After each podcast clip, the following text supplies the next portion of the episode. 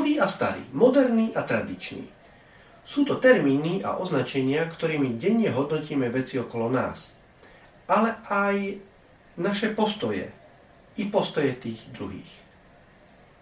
Čo však veľmi zaujímavé je, že moderný môže byť označením dobrého i zlého.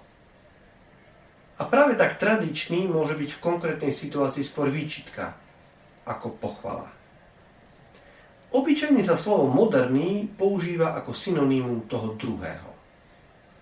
No slovo moderný neoznačuje nič iné ako niečo, čo je dnešné, čo je súčasné. Určite môžeme označiť za dobré, moderné, teda súčasné priemyselné výrobky.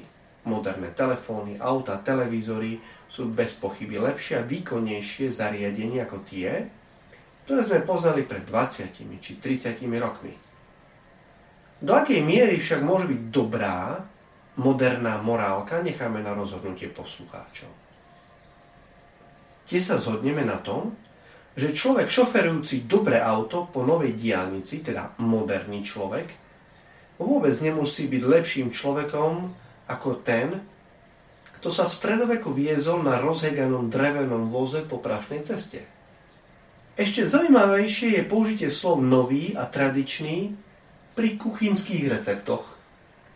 Výrobcovia nás chcú motivovať aj novými receptami a novými chuťami. Ale zároveň nás priťahuje tradičná receptúra i babičky na kuchyňa. Zaujímavé.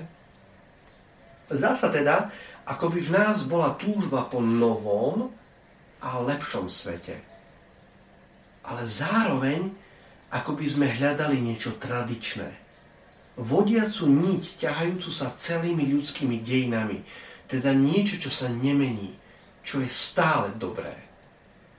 Nie je to zlé, ani jedno, ani druhé. Rozvíjať svet okolo nás je výzva a radosť každej novej ľudskej generácie.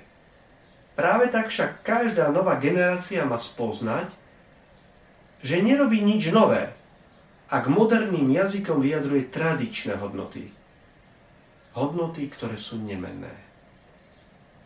Jednoducho, že vzťahy znamenajú pre človeka viac, než sú veci.